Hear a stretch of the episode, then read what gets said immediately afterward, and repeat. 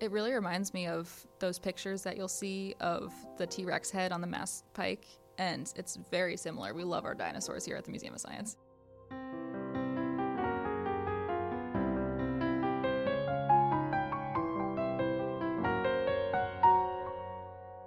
From the Museum of Science in Boston, this is Pulsar, a podcast where we answer our favorite visitor questions. I'm your host, Eric, and recently we posted a video on the museum's social media of our collection staff cleaning our 66 million year old Triceratops fossil, Cliff. And someone asked, How often do you need to do that? So I thought it would be the perfect opportunity to chat with Katie, our assistant curator, about the cleaning routine for our colossal fossil. Katie, thanks for joining me. Thank you for having me. So this video is so cool. You're literally brushing off a real Triceratops fossil. How often do you need to do that?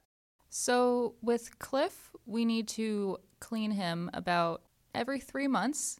He can go a little longer. He doesn't need as much cleaning as some other artifacts. So is it just same as everything else, dust building up? Is there anything special going on with a fossil? So with the fossil, no, it's mostly dust building up. But when we clean, we take that time to actually examine all the parts of the fossil to make sure if there are new cracks that we haven't seen before, anything that looks suspicious. Uh, he doesn't really have to deal with pests at all, so that one we can take a break with. Termites and moths not interested in no, they fossils. Don't, they don't like Cliff. So the tools that you were using in the video, they look fairly normal. Is it just kind of like small brushes and a vacuum cleaner? Yep, just a small brush and a vacuum cleaner, soft bristled brush. Nothing too high tech at all. So you got to do it every once in a while to make sure that it's, you know, it maintains its integrity and everything, but you don't want to do it too much, right? Correct. So we clean the dust off because dust can be harmful actually because dust has skin cells in there, kind of air pollutants as well. So that can damage the fossil, but then actually, if you do it too much, your mechanical movements can actually damage the fossil as well. So that's why we only do it every three months. So it's kind of crazy to think that this fossil sat under the ground for 66 million years, still looks this good. Yeah. And we have to be really careful with exactly how often that we clean it. Not too often because we don't want to damage it, but not not very often because yeah. that wouldn't be great either. Yeah, it's funny to think. And when you think about archaeologists, they use dental picks and tools to take the fossil out of the ground.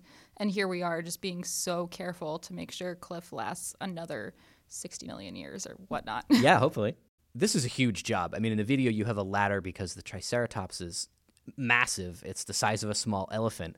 Is it a big job? Does it take all day? It actually doesn't take all day. It only takes about two hours. That actually seems like a lot for cleaning. But so we spread it out in the mornings before the museum opens just to be thoughtful to our visitors. We don't want dust flying around everywhere.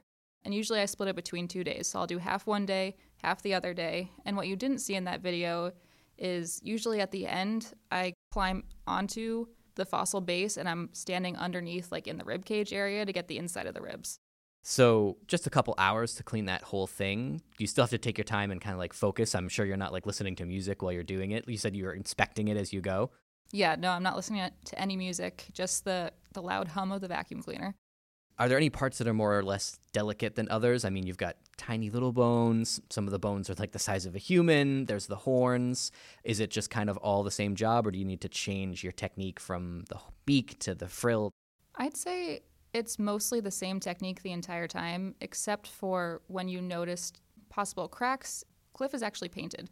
So there might be cracks in the paint or cracks in the fossil itself. So around those areas, you want to be very careful so you don't do anything else.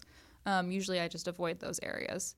What's the protocol if you find like a new crack or something? Is there like a dino team rescue that you can call? I wish. Um, no, I actually just take a picture of it, look at my condition report, that I have for Cliff.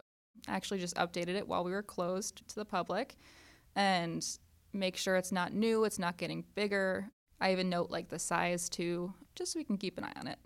And so how is it holding up? Is it in pretty good condition? Is it still really great? Is it, you know, more cracks every time you look at it?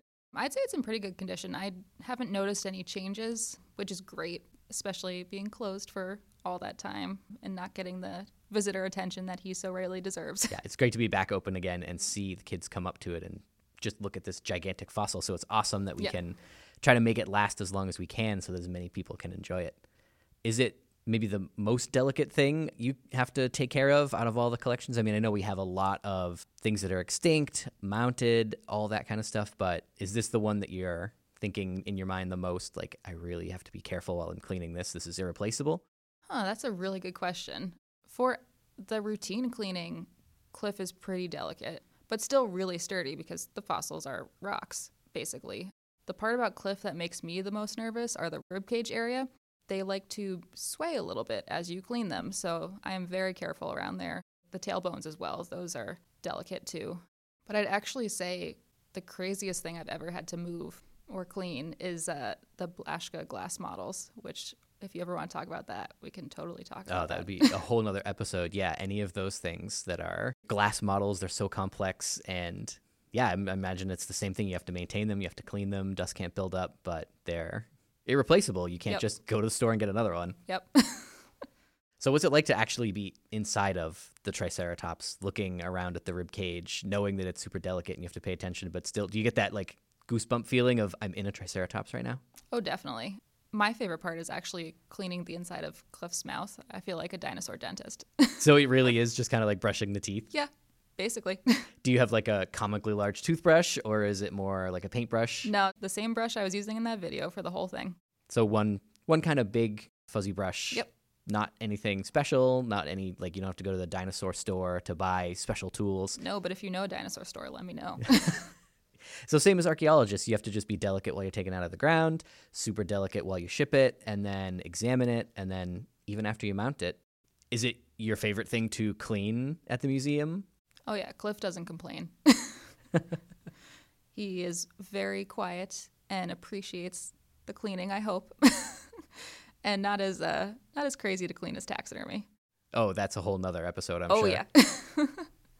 Well, Katie, thanks so much for telling us all about Cliff's upkeep routine. I'm sure we'll have more visitor questions about all of our collections in the future. Thank you. You can visit Cliff the Triceratops in person in our Blue Wing at our Colossal Fossil exhibit.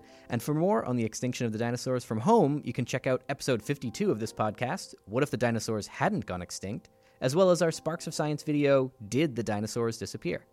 Until next time, keep asking questions.